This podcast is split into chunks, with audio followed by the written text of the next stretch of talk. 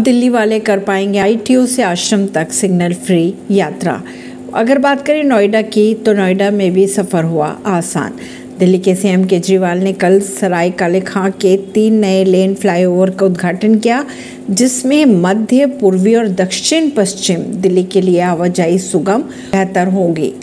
दिल्ली के सीएम ने रविवार को दिल्ली वालों को एक बड़ा तोहफा दे दिया और बिना सिग्नल के आईटीओ से आश्रम की ओर जाने वाले यात्रियों के लिए सिग्नल मुक्त आवाजाही की सुविधा भी प्रदान कर दी। ने उद्घाटन के दौरान ही फ्लाईओवर के निर्माण में शामिल पीडब्ल्यूडी अधिकारी, इंजीनियर्स, ठेकेदारों, एजेंसी और मजदूरों का धन्यवाद भी किया। उन्हें शुभकामनाएँ भी दी।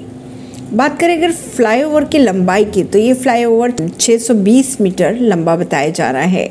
परवीन अर्शी नई दिल्ली से।